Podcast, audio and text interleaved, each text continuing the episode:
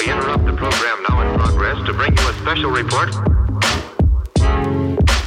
Here are the highlights this morning's news. From the WPGU News Desk, here's today's headlines on WPGU 1071 Champaign's Alternative. From WPGU News, I'm Ann McEwen. It's Thursday, January 6th, 2022. The Champaign Unit 4 School District is updating attendance policies based on the rising number of COVID 19 cases in the area. Effective yesterday, all spectators at extracurricular activities will be required to wear a mask or leave the event. Each home athlete will be allowed to bring only four visitors to each game or activity, and additional spectators will be only allowed for high school events through tickets sold to the general public. Visiting athletes will be allowed two guests per game at middle school events and four guests at high school events. These limits on attendance are meant to protect both students and members of the community from the ongoing pandemic and the new highly transmissible Omicron variant. Today marks one year since the riots and insurrection attempt at the U.S. Capitol building in Washington, D.C.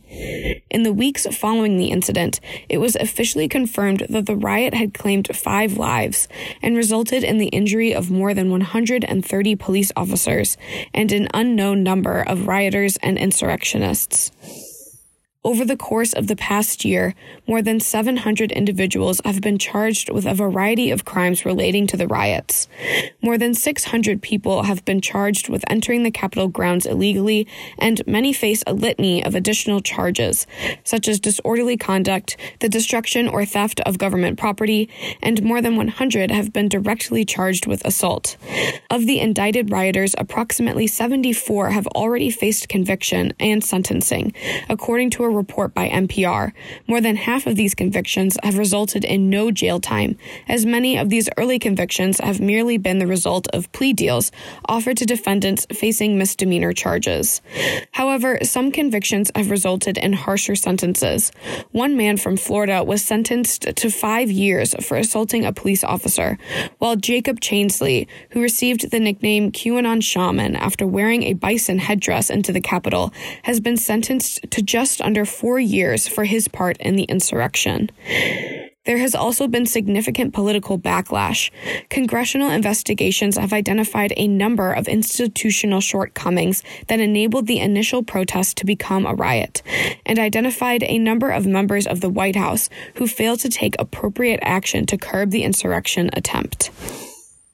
The Chicago Teachers Union voted Tuesday in favor of going remote due to the surge of COVID 19 cases across the country. With 73% of the union in favor, the CTU voted to go remote until January 18th, unless an agreement with Chicago Public Schools is reached or the rate of COVID 19 cases in the Chicago area decreases. CPS officials stated that this vote amounts to an illegal strike. In the hours leading up to the CTU vote, Chicago Mayor Lori Lightfoot, CPS CEO Pedro Martinez, and Public Health Commissioner Dr. Allison Arwady held a news conference. The leaders insisted that although cases are on the rise, schools are a relatively safe environment and children should be returning in person.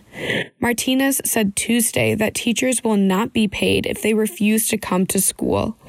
CTU stated that teachers were locked out of their CPS accounts yesterday, making them unable to teach remotely, claiming this to be an action done by Mayor Lightfoot. Illinois made the final payment towards a loan taken out to cover COVID 19 expenses yesterday, nearly two years ahead of schedule. Illinois State Comptroller Susana Mendoza estimates the early payback will save taxpayers $82 million. The $2 billion loan was taken out at the beginning of the COVID 19 pandemic in March of 2020 to cover state medical bills during the pandemic. The state used its regular revenue to pay back the loan without relying on federal stimulus money. Governor Pritzker applauded the comptroller and the General Assembly, saying they were putting Illinois on a path of fiscal stability. Contributing reporting for this newscast was provided by Mac Dudley, Barrett Wynn, Madison Holcomb, and Emily Crawford.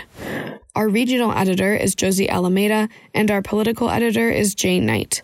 Our deputy news director is Emily Crawford, and our news director is Justin Malone. For WPGU News, I'm Ann McEwen.